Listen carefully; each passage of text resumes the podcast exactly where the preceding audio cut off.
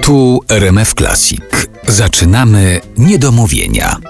Dzień dobry Państwu, Artur Andrus. To są niedomówienia w RMF Classic, a naszym gościem jest dzisiaj Jerzy Satanowski. Dzień dobry. Trochę się boję, że goście przestaną przychodzić do tej audycji, jeżeli zawsze będę, a to już któryś raz wywlekał pewne fragmenty prywatnych rozmów sprzed studia, ale bardzo mnie zaintrygowało i od tego chciałbym zacząć. Dlaczego ty aż cztery licea w Poznaniu zaliczyłeś? Tak, historia mojej edukacji jest, jest bardzo t, długa i skomplikowana. Ja przede wszystkim w wieku 14 lat przeniosłem się po zaliczeniu już dwóch ogólniaków w Warszawie, ale... Czyli to sześć w sumie W sumie było sześć ogólniaków, tak. E, Najpierw tutaj chodziłem na Wiśniową, i, a właśnie nie tyle chodziłem, co mieszkałem w internacie.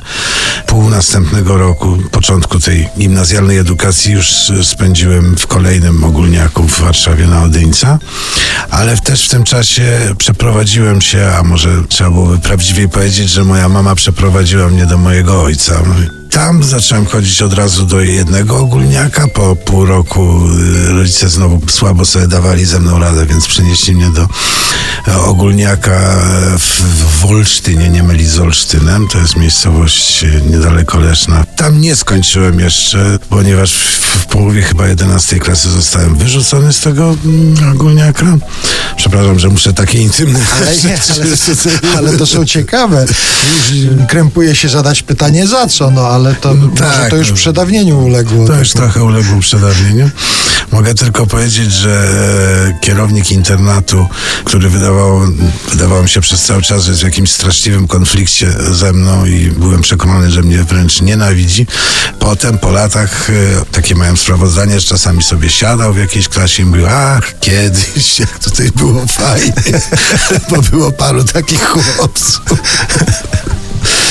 którymi można było stoczyć bardzo poważną walkę. Tak czy inaczej dokończyłem wreszcie edukację po jakiejś przerwie w Marcinku, w wieczorowej szkole w Poznaniu. No to w dużym skrócie tak wyglądało moje szkolnictwo średnie. Ja po pierwsze pomyślałem, jak powiedziałeś w tej prywatnej rozmowie, że cztery licea zaliczyłeś, a potem się okazuje, że sześć, że to była jakaś reforma edukacji taka nieprawdopodobna, że trzeba było przerzucać. A po drugie pomyślałem sobie, że to może być też punkt wyjścia do tego, żeby ustalić, co jest twoim miastem. Które miasto uznajesz za swoje? Czy jest jedno takie, no bo urodziłeś się w Warszawie, Ja mam z tym ogromny kłopot, ale taki przyjemny kłopot powiedziałbym i, i ciągle się nad tym zastanawiam. Najlepiej byłoby to mierzyć na przykład miarą kibica. No, czy wolę jak wygrywa Legia Warszawa, czy jak Lech Poznań, czy jeszcze jakiś, e, nie wiem, jaki Wrocław, e, jaką ma drużynę Śląsk piłki, Wrocław. Śląsk Wrocław, bo przecież, e, ale ty, rzeczywiście moje, moje życie, szczególnie potem zawodowe, kiedy e, wystartowałem jako kompozytor teatralny, polegało na ciągłej zmianie miejsc i w niektórych teatrach, a więc i miastach, ja się zagnieżdżałem. I gdyby od tej strony mierzyć, to na pewno Poznań jest najbardziej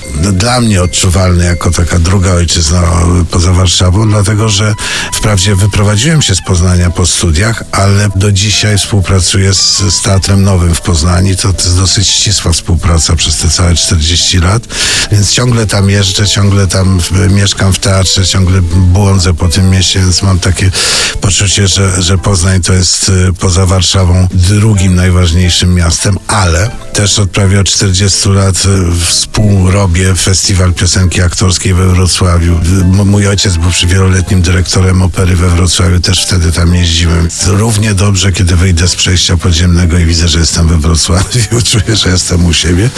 No i nie sposób wspomnieć jeszcze dwóch miejsc. Jedna to jest Olsztyn i w ogóle kocham te okolice Olsztyna, te jeziora i lasy.